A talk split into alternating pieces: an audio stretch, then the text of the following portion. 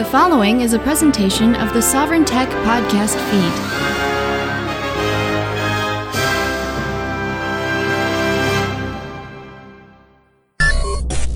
Ooh, the man of tomorrow is here, Dr. Brian Sovereign Sabzu, the rated R radio star.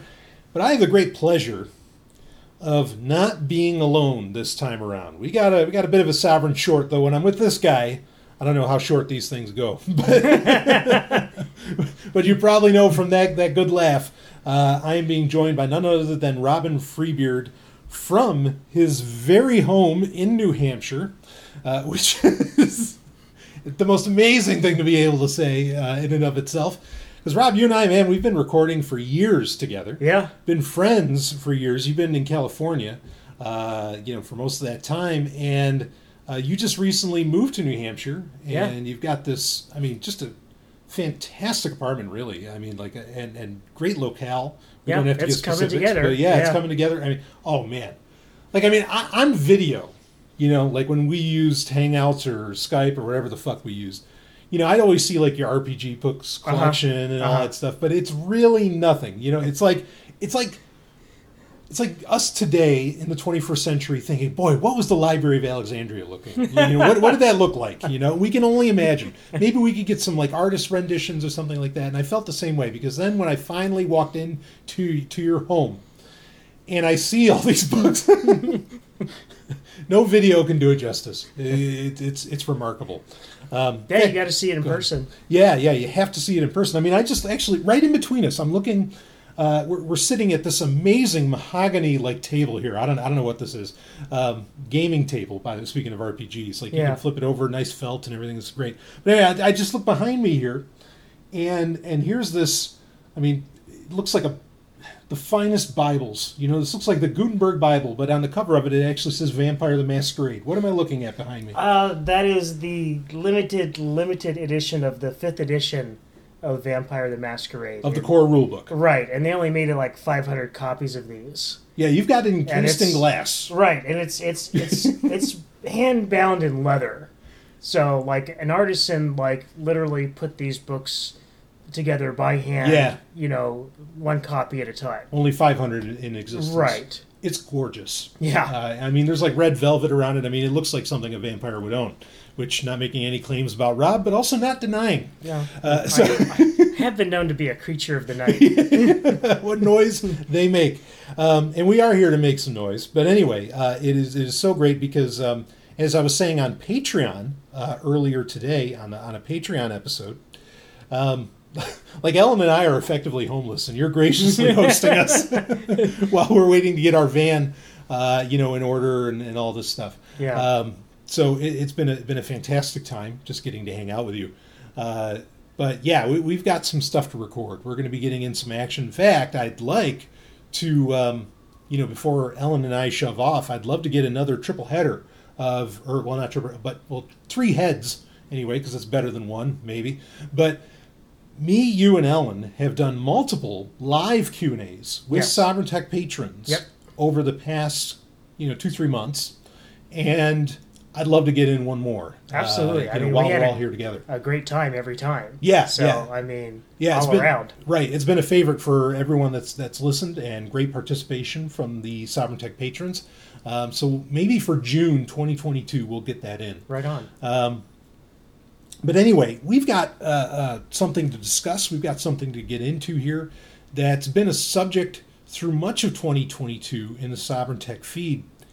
And it really comes down to smartphones, and what smartphones are actually worthwhile. Because a funny thing is happening now. The commodity is not the word I'm looking for, but anything that's just boring and part of the infrastructure, smartphones have become a consumerist product. Yeah. They're just they're useless, but then they're also so useful in the modern age. I don't know if I used the word useful, but. Unfortunately, in our society today, somewhat necessary. Evil. Right. Yeah. Again, they're a part of the infrastructure, but because we've gotten to this point where they're just common and people just sort of accept them, I think people have gotten bored with the duopoly in smartphones. Right. Like, people are tired of the iOS and Android options. And I think a lot of people really are. They want something different. Now, unfortunately, they still want it to be easy to use, you know. Like, ironically, in fact, let me know what you think about this, Rob. I just thought of this. But I think today, in 2022, if Microsoft came out with Windows Phone, mm-hmm. I think it'd do gangbusters. I think it'd be huge, and it would take off. You know, when it did come out, like Windows 10 Phone specifically, it did not do well. Obviously, yeah. It's no longer here. But I think if they relaunched that today, I think it'd go through the roof. What do you think? I'll do you one better. Yeah, sure. I think if HP brought back WebOS and created a WebOS phone, it would do even better. Wow. Do you have anything like any extrapolation on that, or just in general? I just think that the WebOS platform had the most potential and was the greatest lost opportunity. Sure. In the history of mobile computing. Sure, absolutely.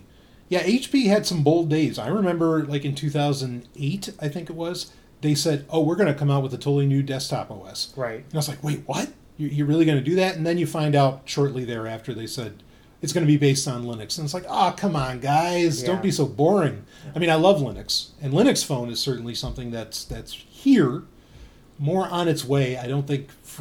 I think people just hear Linux and they just have a roadblock. Yeah, exactly. I mean, yeah. I think we all expected to a certain degree that wasn't necessarily going to take off. Right. Any more than Linux was going to take off as, you know, a platform for gaming PCs or whatever. Yeah, yeah, but it's totally just a mental block, because at the same time, everybody's using Linux. Like, everybody in one form or fashion. Yeah, yeah. I mean, Android is Linux. Well, there's that too, yeah. Yeah. Yeah, but I mean, like, Linux is the most dominant as far as, like, install base. It's just installed everywhere. Right, right. You know, it may not be in its general purpose form, but it's installed everywhere. Yeah. I think if Linux is going to be successful really on any platform going forward, they've got to put another face on it.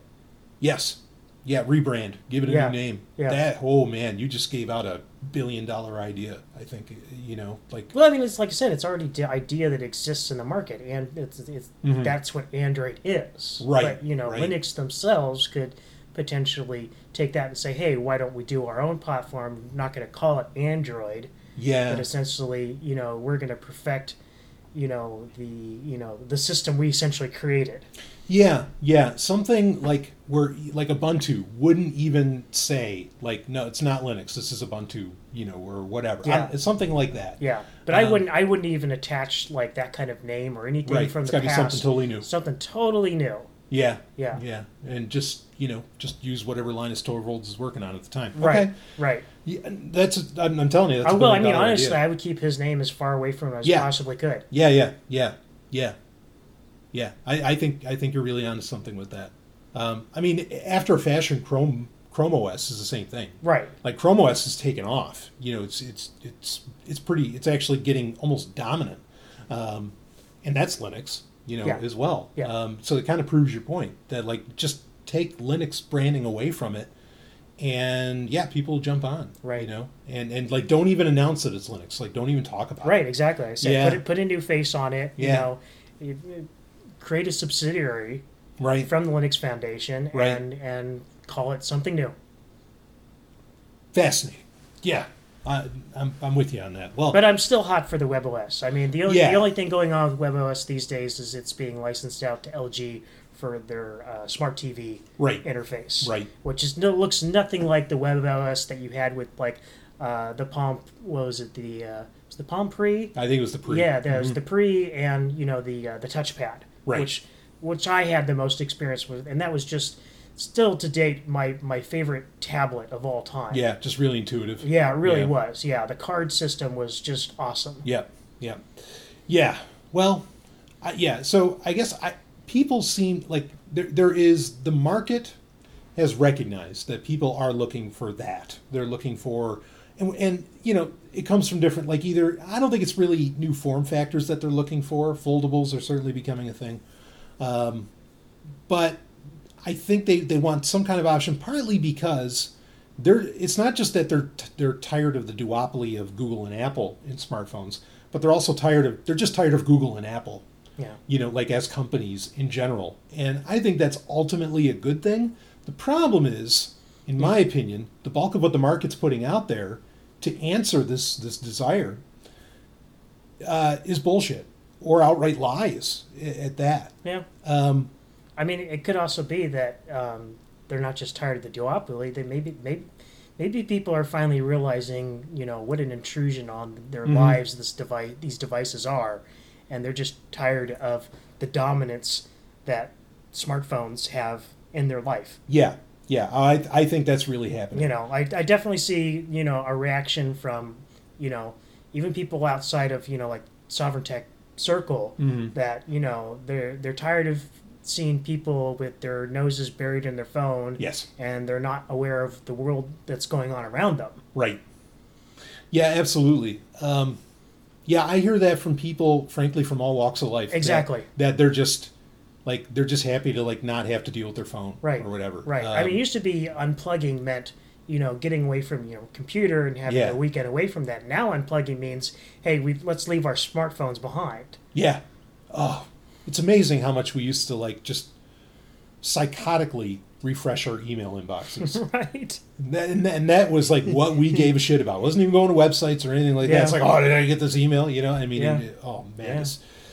Well, anyway, I think you're right about the privacy thing, because a lot of these newer phones are focusing, they're claiming that they're privacy focused. Right. And I've had to do a lot of these episodes, it feels like to me anyway, I've had to do a lot of these episodes in 2022. I've even guested on other podcasts to say, like, no, all these people selling you supposed privacy phones are full of crap. Like, they're not offering what they suggest. Right. It's for people who feel like paying for security theater. Security theater. There it is. Yes, that is the term du jour. Yeah, it is security theater that they're ultimately offering. Right. And why you'd want to pay for that, I don't know. But right. Yeah, I mean, because to me, ultimately, the idea of a privacy smartphone, like, that's an oxymoron. Like, that's not possible. Like, as soon as you put the word smart in front of it, privacy, whoosh, out the door. Yeah. You know, like, it's over. Well, I mean, I think that's been true since we had cell phones. Yeah. Oh, yeah. Yeah. And, you know, it doesn't even start with smartphones. You know, like right. the the fact that you're using the cellular network mm-hmm. is a, you know, security liability. Yeah, absolutely, absolutely. Or certainly security and privacy. You know, right. Yeah, without a doubt. Well, we have the latest privacy phone to get announced in 2022, and again, there have been a lot that I wanted to go over, you know, and have you on, Rob, to, well, you've already brought in some tremendous insights, but to get your insights and also, you know, maybe get a gauge from you on, even though I think you've kind of already said, but get a gauge from you on, you know, how you're feeling about smartphones in 2022. So let's talk about this. I've got a link in the show notes, stories from Android Police, and it's about a phone called the Murena One. So Murena is a company that a lot of people probably don't recognize, but actually a lot of people have touched. You know, like, they've messed around with their software. Murena is one of those companies that helps out with making custom OSs, custom UIs for a lot of Android phone manufacturers. Particularly, they've dealt with Fairphone, which a lot of people might recognize that, which, you know, I've never done an episode where I've critiqued Fairphone. Fairphone, the reason I've never critiqued them, other than I wish they'd be in the U.S., but I understand why they're not.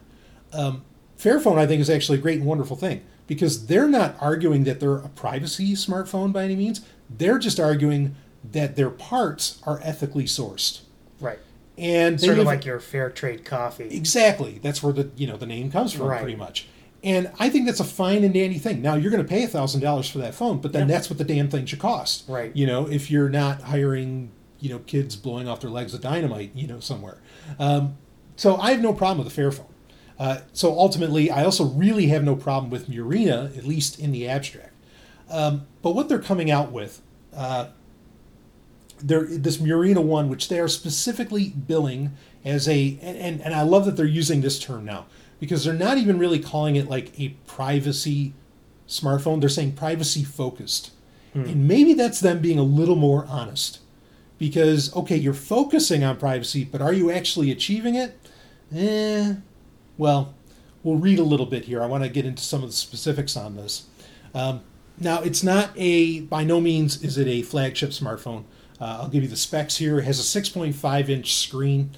All right, hold on. Let's stop on that for a second. Well, I'll say 1080p LCD, so it's not an OLED, whatever. 1080p, I think that's great because it's not going to drain your battery so much. But a 6.5-inch screen. Rob, do you like the phones with larger screens now? Or do you miss, like, the sub-5-inch phones of yore? You know, I've gone back and forth on that. And honestly, I think screen size is largely irrelevant, in my opinion. Okay. Doesn't mean, but you're also a guy, you don't really use your phone a whole hell of a lot, do you? No, but it has a fairly good sized screen on it. Yeah. So do you mind sharing what your phone is right now? It's a Motorola One 5G Ace. Yeah, okay. So it's one of the later models, that Motorola's put out there. Right. And I would call it flagship to mid-range, right? Yeah, you'd say it was their mid-range flagship. Yeah, I like that mid-range flagship. Yeah, mid-range flagship. Okay, So screen size doesn't mean much to you. See, like I miss really, and I have. It's not like I have small hands. I use a Pixel 6. Of course, people know that. But I miss really being able. Two things: one, being able to use it one-handed comfortably. Right. And two, it like disappearing in my pocket. Like I miss that. So I do miss the days of sub 5-inch screens. Yeah, I can see that. I mean, I've had both. I've had small smartphones and I've had big ones. And like I said, to me, it's a minor factor. Like other things come in larger than that. For me, I'm like I'm on a budget, so I'm going to be paying. Plus $500 for, a 4 or 5-inch screen, then I'm going to be going, give me more for my money. Yeah. Kind of, in a way. Sure. I'm fine with you giving me less, but make me pay less. Yeah, right. Yeah. Right. Yeah, exactly. If it was like a $200 5-inch screen, then that seems to me to be a fair, value. Sure. Yeah. I mean, it's funny because like I touch my iPod Touch. And that's a sub 5-inch screen. And I just feel like, oh, this is the perfect size. And I don't want to let it go. I mean, I hate iOS, but it just feels so right in my hand. But that's just, that's me. Anyway, I understand why companies are everybody's like, wait, why is everybody making huge phones right now? Well, the simple answer is you buy the parts that are mass produced. Right. And right now that's what's mass produced because of Samsung and whoever else. Their large phones are what became, a dominant force. Yep. It's all dictated by the manufacturers. Yeah.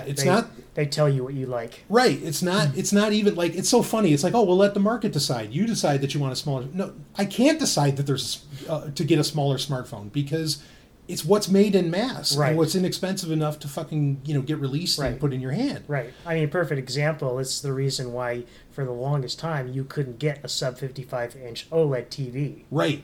Yeah, exactly. Yeah. Fuck. Yeah. No kidding.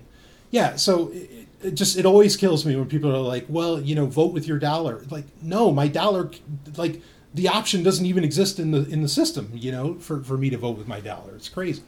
So, well, anyway, yeah, bingo. So 6.5-inch 1080p LCD display on this. 128 gigs of storage. I don't know that it has a microSD slot. Oh, no, it does have a microSD card slot, which is great. It has a headphone jack. You can't always count on that, but it's nice to have. 4 gig of RAM and a MediaTek Helio P60 octa-core processor. So, no, those aren't flagship specs. But I think those specs, personally, are fine. Like I they're see fair. Nothing. Yeah, I mean, they're good. Especially in a market when you're looking at mid-range phones, a lot of times they only come with 2 gigs of RAM. Yes. And that makes a big difference when you're talking about, multitasking and running multiple apps at the same time. Right. Honestly, that 4 gig is coming up to be like the minimum these days. Yes. Yeah, I agree with that. Like 2 gig, you feel it. Yeah, you really do. Yeah. So this is a phone that, that'll do all right. Now, again, its selling point is privacy. Like that. That's really what they're trying to push here. Now, how they go about that, I'm going to read directly from the Android Police story. Quote, "The real appeal of the Murena One lies with its software, especially if you're a fan of Android, but not Google. With EOS, the company has replaced every aspect of the phone to remove Google's software. It's got a new browser, a new messaging app, replacements for all those workspace apps you rely on, and a custom-built music player. Murena is also working on Livia, an assistant clone that should enable voice commands in the future. It's all rolled up in a custom skin that looks, if we're being honest, just like iOS. Okay. So we'll talk a little bit about this. So EOS is in line with like Lineage OS, right? Maybe a little more extreme than even Lineage OS. Like you're not going to put the Google Play Store on EOS. Like Google Play services just aren't, they're not going to work with it.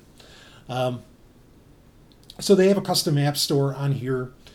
That app store has to still be accessing Google Play servers. You might not be running Google Play services, but it's got to be accessing Google Play servers because a lot of what they're offering here looks like they're apps that you could only get through Google Play.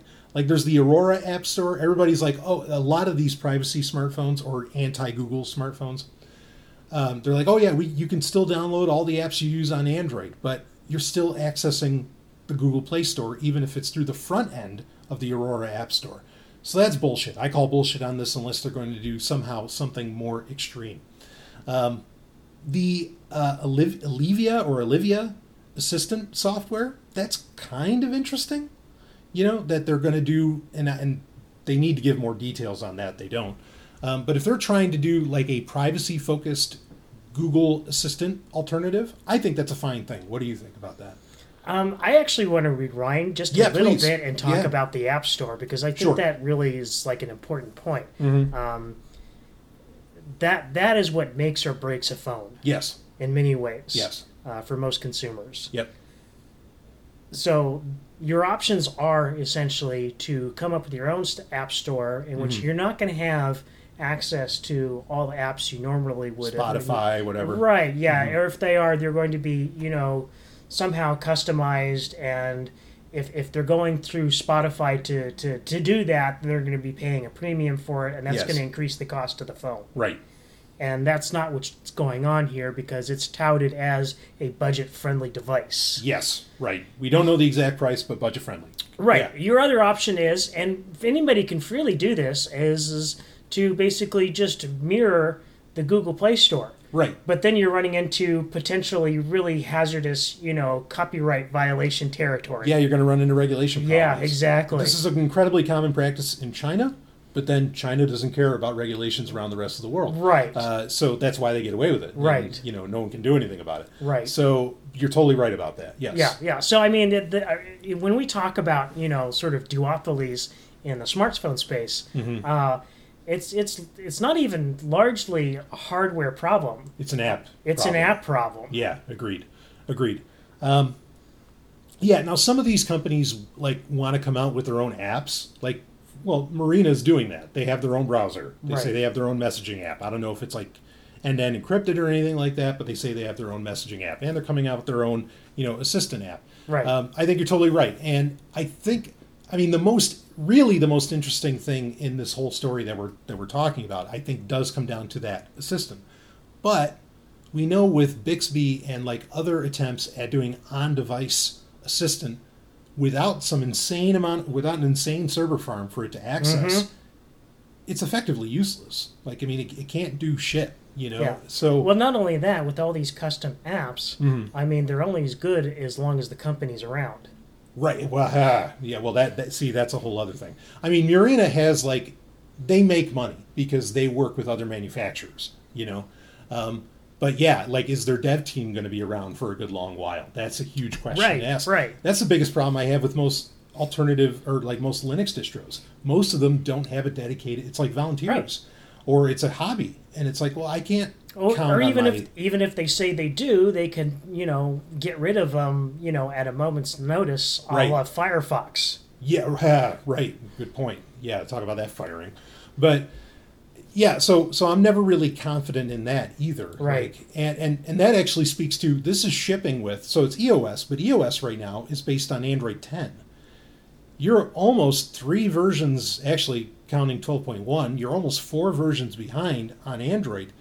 Now, you can say, well, that's fine, but I don't think it is. Like, there are so many security exploits that often enough can only get fixed in newer iterations of Android. I think it's incredibly important to buy hardware that has a guaranteed update cycle. Yep. That goes for years. Well, that's not even guaranteed a lot of times either. True. Like, my phone is a perfect example. I'm still on Android 10. We were supposed to get 11. The 5G Ace is on Android 10? Yeah, that's right. Fuck. Yeah, yep. And we've been promised Android 11 for over a year now. Yeah. And they still don't have it. Yeah, Motorola's nasty about that. Yeah. Yeah, they've done that. Like, the X4 was supposed to get 10. It never did. Oh, man. Yeah. See, but again, when you're on a budget, like you're saying, right, you know, these are the options you have. Right. So I guess, like, I kind of get it. And certainly Android 10 is infinitely better to be on than Android 9, because Android 9 was Stage Fright 2.0. I mean, like, there was a laundry list of exploits that only Android 10 repaired. Or plugged, I guess. But I see that, like, as a problem, because we'll talk more about the privacy, but, like, they're not even handling, like, security right now. Privacy and security, as we always say, are two separate things. But, like, you really do need both, you know? Right. But you've long said that, you know, convenience is the enemy of privacy and security. Yeah, absolutely. And really, you know, like in the marketing for this phone, branding it as a budget-friendly device, you know what that is a convenience. A budget-friendly phone is a convenience. One of the oldest sayings in the Western world, you know, is you get what you pay for. That's right. and this is certainly holding true, I think, with this device. That's a great point to bring up. So, yeah, I again, I don't trust this, like, this assistant software. I just don't believe it can get to, I mean, even Siri sucks, and that's funded by Apple. Yeah. Like, how the fuck are they going to pull this off? I don't know. Like, it's good marketing. It's something to, you know, make it interesting, but I don't know that that's ever going to, you know, like really pay dividends, as it were, for users. Now, one of the other points I want to get to, and this is the key point, that anytime a company is telling you this is a privacy-focused phone, this is the first thing that anybody should look for. What are they using for notification servers? In this case, we know exactly what they're using. They're using MicroG. MicroG, great. That replaces Google Play services and all that. Here's the problem. So while it can keep you from MicroG can keep you from having to use the Google Play Store, and from having the dependent libraries for, you know, Google Play services, so that you can use some apps that look for Google Play, MicroG is still accessing, while not Google Play services, it is accessing Google Mobile Services. Mm-hmm. It's accessing GMS, which are the notification servers run solely by Google. Right. So to say it's a de-Googled phone, you're full of shit. Like, you're lying. You're wrong. And I've brought this up with so many privacy phones this year. Every time they say that, they're dead wrong. If you're using MicroG, you're still accessing Google at the end of the day. And if the entire argument is that your privacy focus is privacy because it's anti-Google, you're not actually offering an anti-Google product whatsoever. Right. But then again, what choice do you have? Well, the game has been in, you know, basically dominating the back end of the internet, right, if you will. I mean, you look at, you know, Amazon Web Services and things like that. I mean, that is really the game. I think this is actually the point behind, you know, the cloud becoming such an ubiquitous term, because it's meant to obfuscate, you know, who's actually in control. Yes. Yeah. It's terrible. I'm trying to remember the gal's name. She went to Porkfest. She's written for The Verge. She's written for a bunch of different places. She has a very unique name. But she wrote a 5-part series about, like, what is it like to live without the tech giants. Oh, I remember that, yeah. Yeah, I covered it on Sovereign Tech years ago. Yeah. And, it's terrible, I can't think of her name. Anyway, she's fantastic. And she's like, okay, I got rid of Google. That was easy enough. I got rid of Apple. Yeah, no problem. Got rid of Microsoft. That was easy. Facebook, easiest of them all. But then when she got to Amazon, and not not shopping on Amazon, but getting away from AWS. Right. She said, now that's where the internet broke. That's where, okay, now I have problems. Yep. And it was so insightful because she said, this is what people don't think about. They don't realize just where Amazon, you know, that Amazon is everywhere, whether you shop with them or not. Right. You know, like you could go to, I don't know, Etsy or something and say, yeah, I'm done with Amazon. I'm not going to deal with Amazon anymore. But shopping on Etsy, you're using AWS. Yeah. You know, like you haven't gotten away from Amazon at all. But I mean, this is essentially what everything's come down to is essentially, you know, a back end of the internet turf war. Right. Everybody's looking to carve up their slice of, you know, the pie and declare their territory, you know. Yeah. And there is no Switzerland. Yeah, no, right. I love that there is no Switzerland. Even Switzerland isn't Switzerland today. Right, yeah, so true. Yeah, but good point. But I love that phrase. We're using, that's a Robism right there. Or Freebeardism. There is no Switzerland. That's genius. Yeah, so, well, I guess to, you know, to bring it all in, like, people don't really, like, I hate this with these phones, this false marketing. Because you're telling people, oh, you're tired of Google? Here, this gets you away from Google. Right. When no, it fucking doesn't. Right. And we also can't, like, a smartphone, in a very real way, is as much just a notification device as it is anything that runs apps.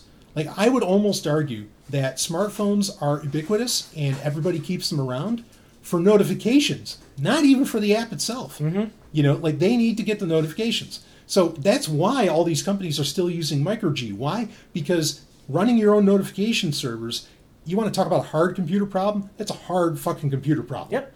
And there's a reason there's only two companies on the planet that effectively have them, which is Apple and Google. You know, you're absolutely right that what you said earlier, that it's about who owns the apps.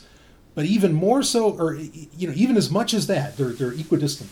Even as much as that is who controls the notifications. That's right. Yeah. Like who controls the servers? Right, exactly. Yeah, and that's Google and Apple. He who controls the servers controls the universe. Yeah, we're 2 for 2 with these Freebeardisms. So people don't know that though. They don't get it. Yeah, you know, they don't realize. And the real tragedy is that entire that very problem breaks the very foundation's intent of the internet. Yes, right. Which is supposed to be like. Decentralized, distributed. Right, exactly. Yes. Yeah, that was, you know, supposedly invulnerable to, you know, nuclear attack or whatever, where, you know, if they take down one part of the network, the entire thing doesn't fall. Yeah. But with this increasing centralization, right. That's exactly what we're creating. We're creating, you know, essentially security liabilities, you know, worldwide. Yes. Yeah, absolutely. And it annoys me because I see get shared around, even in like groups and everything that are full of like my listeners. And I'm not saying anything bad about my listeners. I'm just saying they'll share like YouTube videos by these guys who will do these reviews of these privacy phones. And they're like, oh yeah, this is the de-Googled phone that you want. And I can call bullshit on all of them. Yeah. You know, just on MicroG alone, to say nothing of like Aurora Store and other things. And it just drives me nuts. Like I like some of these YouTube guys who claim to be pro privacy. I just want to slap them around a little bit, you know. But like I said, what are your choices? And I think the only choice going forward for people who are truly concerned about privacy and security is at the hardware level. Yeah. And unfortunately, the industry is not going that way. Yeah, I've only seen one smartphone that did that, and it's made by, you know, some obscure German company, and they're, you know, building it off of a Samsung Galaxy S3 platform. Right. So if you want to use, you know, a like 8-year-old platform running Android 8, you can get that kind of level of hardware security. Yeah. But here again, you're dealing with all the liabilities of Android 8 and an 8-year-old hardware platform. Yeah, exactly. So, you know, you're damned if you do and you're damned if you don't. Yeah, yeah. I mean, you know, there are options where, like, there are versions of Telegram that use a persistent notification to give you notifications. There's Threema has solved the notification problem with their app. But I mean, but that's the thing. There are very specific apps you would have to use to, you know, to continue to get notifications and all this on a more on modern hardware, right? You know, and hardware that's going to have some degree of security. So people don't have a whole lot of options. I mean, you essentially have, like, to me, the three options are, if you don't want Google or Apple, like, okay, you can use a dumb phone, but then you're only using SMS and phone calls, pretty much. Or, you know, some of them have like WhatsApp on it, but then what? You're doing Facebook servers. And those are still vulnerable. Right, exactly. Or you use like a Linux phone, like a Pine phone or something like that, which again, not everybody's up for that, you know, and I understand. Or you just don't have a smartphone. Like those are options for something akin to privacy. And I say akin. I don't even say that it is privacy. Right. But you still got that baseband processor. Which, well, that's a huge problem. And you still got that SIM card. Yeah. So, I mean, like I said, unless you address these problems at the hardware level, the kind of inherent security risks that we're talking about that we want addressed aren't happening. Yeah. Now, I want to bring that up quick because you mentioned this to me earlier and I completely forgot about it. Wasn't there a smartphone that tried to solve the baseband problem? Yeah, that's what I was alluding to earlier with the platform that was running on a Samsung Galaxy S3. Oh, right. Which was it was called CryptoPhone. Yes. GSMX CryptoPhone. Mm-hmm. And like I said, it's made by some obscure German company. They're still using, essentially, I mean, and I'm assuming that the reason why the hardware is so old is because they've probably had to do a degree of reverse engineering to integrate their hardware firewall into the baseband processor. Yeah. So real quick, just so people get this, like baseband firmware, and the hardware is, the firmware itself is powering the hardware that allows you to even receive communications of any kind on a smartphone. And it's designed to be open to everything. Open. Yes. Yeah. It is just an open door for anything. Right. Massive security flaw. Just massive.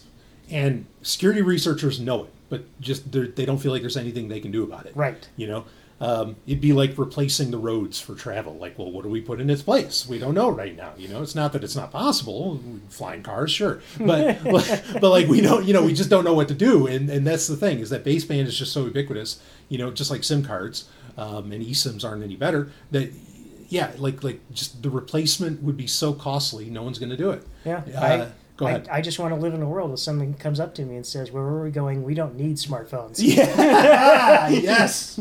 Yeah, baby. Yeah. So, you know, for me, you know, at the end of all this, that's just why I come to, like, you essentially, for me, I'm to the point, look, if you want to, like, actually be serious about some kind of privacy, all right, you're going to get a Linux phone. Or the best thing you can do, since privacy with the infrastructure we have is almost impossible on a smartphone, to be clear. Computers, PCs, laptops, different story. A totally different conversation. You know, the best thing you can do is just up that security game, you know, as much as you can. And, you know, either get the Samsungs or the Pixels or, you know, maybe the Motorola's or whatever, you know, that will have, you know, that has the upgrade cycle, right. know, built in for software. Just go into an understanding that, you know, you're the little Dutch boy trying to stick his finger in the dike. Right. Yeah. So, right, you know, and the water's just coming out. Yeah, you know, right. Like, and then what can you do? So the best thing you can do is just go for that security. You know, and if you want to go with Apple, okay, go with Apple. But, like, don't pretend that they somehow care about privacy either. Right. You know, it becomes part of security. And I'll applaud Apple. Credit where it's due. They back, like, the upgrade cycle for devices, they go back many years in what, like, my, you know, iPod Touch still gets the latest updates on iOS, and that thing's years old. So I'll give them credit for that. But then again, they have that, you know, ugly policy of basically downgrading the performance of your old phone. Yeah, like with your battery. Yeah. Uh-huh. Well, planned obsolescence. Right. That's another conversation as well. Yep. Anyway, so, you know, this from, I already forgot the name, the Murena One. No, this is not a privacy option at all. And while I applaud them for trying to enter the market, they don't really, other than maybe that virtual assistant, which I don't believe is ever going to really take off in any meaningful way, there's no differentiator here. And you're just far better off getting hardware that at least has access to the latest software if you want to use it. So this is another one that I can just very easily say, don't buy. I mean, how do you feel about that, Rob? Yeah, like I said, if you want to pay for your security theater, go right ahead. But yeah, I don't know why anybody would want to do that. Right, but you're just role-playing. Like, like nice. Don't make no mistake, you're just role-playing. So anyway, yeah, I'm glad you said it, Rob, because I've said this recently many times as well. Like that my goal in life is to get to that point where I don't need a smartphone anymore. Right. You know, and it's just not required. And sadly, right now, it seems like the way to get to that is to just be, like, stupidly wealthy or something. To where, you know, unfortunately. Because that's the thing. Like, you hear all these celebrities who say, oh, I don't even have a smartphone. I haven't checked the internet. It's like, wait a minute, but you have a social media account. What's going on? Oh, because your assistants. Right, yeah. You have other people to do that for you. Right, you have people to do that for you. You're not living without a smartphone. Yeah. You have slaves that handle it. Yeah. Or, you know. Anyway, if you want an ugly, you know, vision of the future where that kind of, you know, thing is democratized. Yeah. Check out the Neal Stephenson book, The Fall. Oh, that's like his second to latest one. Yeah. High recommendation. Yeah. They kind of extrapolate that to, you know, where basically you have assistants, you know, managing everything for you and kind of are your filter between you and, you know, the online world. Yeah. Right. Jeez. Well, so there's a recommendation. Something you can actually walk away with. Go read The Fall by Neal Stephenson. Anyway, yeah. So, you know, if you really want privacy, that's what you got to do. You just got to ditch the damn thing. You know, get rid of the smartphone entirely. Anything else you want to add on to this, Rob? Otherwise, I think we can wrap it up. No, I think I kind of set it up right off the bat there. You know? There is no Switzerland, folks. Yeah, no, there is no Switzerland. Sorry. Wish there was, but yeah. It's not there. All right. Well, we'll wrap this up. Rob, as always, man. Well, I mean, it's great to record with you, like, in person. This is something we've done very, very scantily. Yeah. But, you know, now we're doing it very scantily, I think. We got some legs showing here. So we'll wrap this one up. Great to record with you, as always. And we will see all of you on the other side.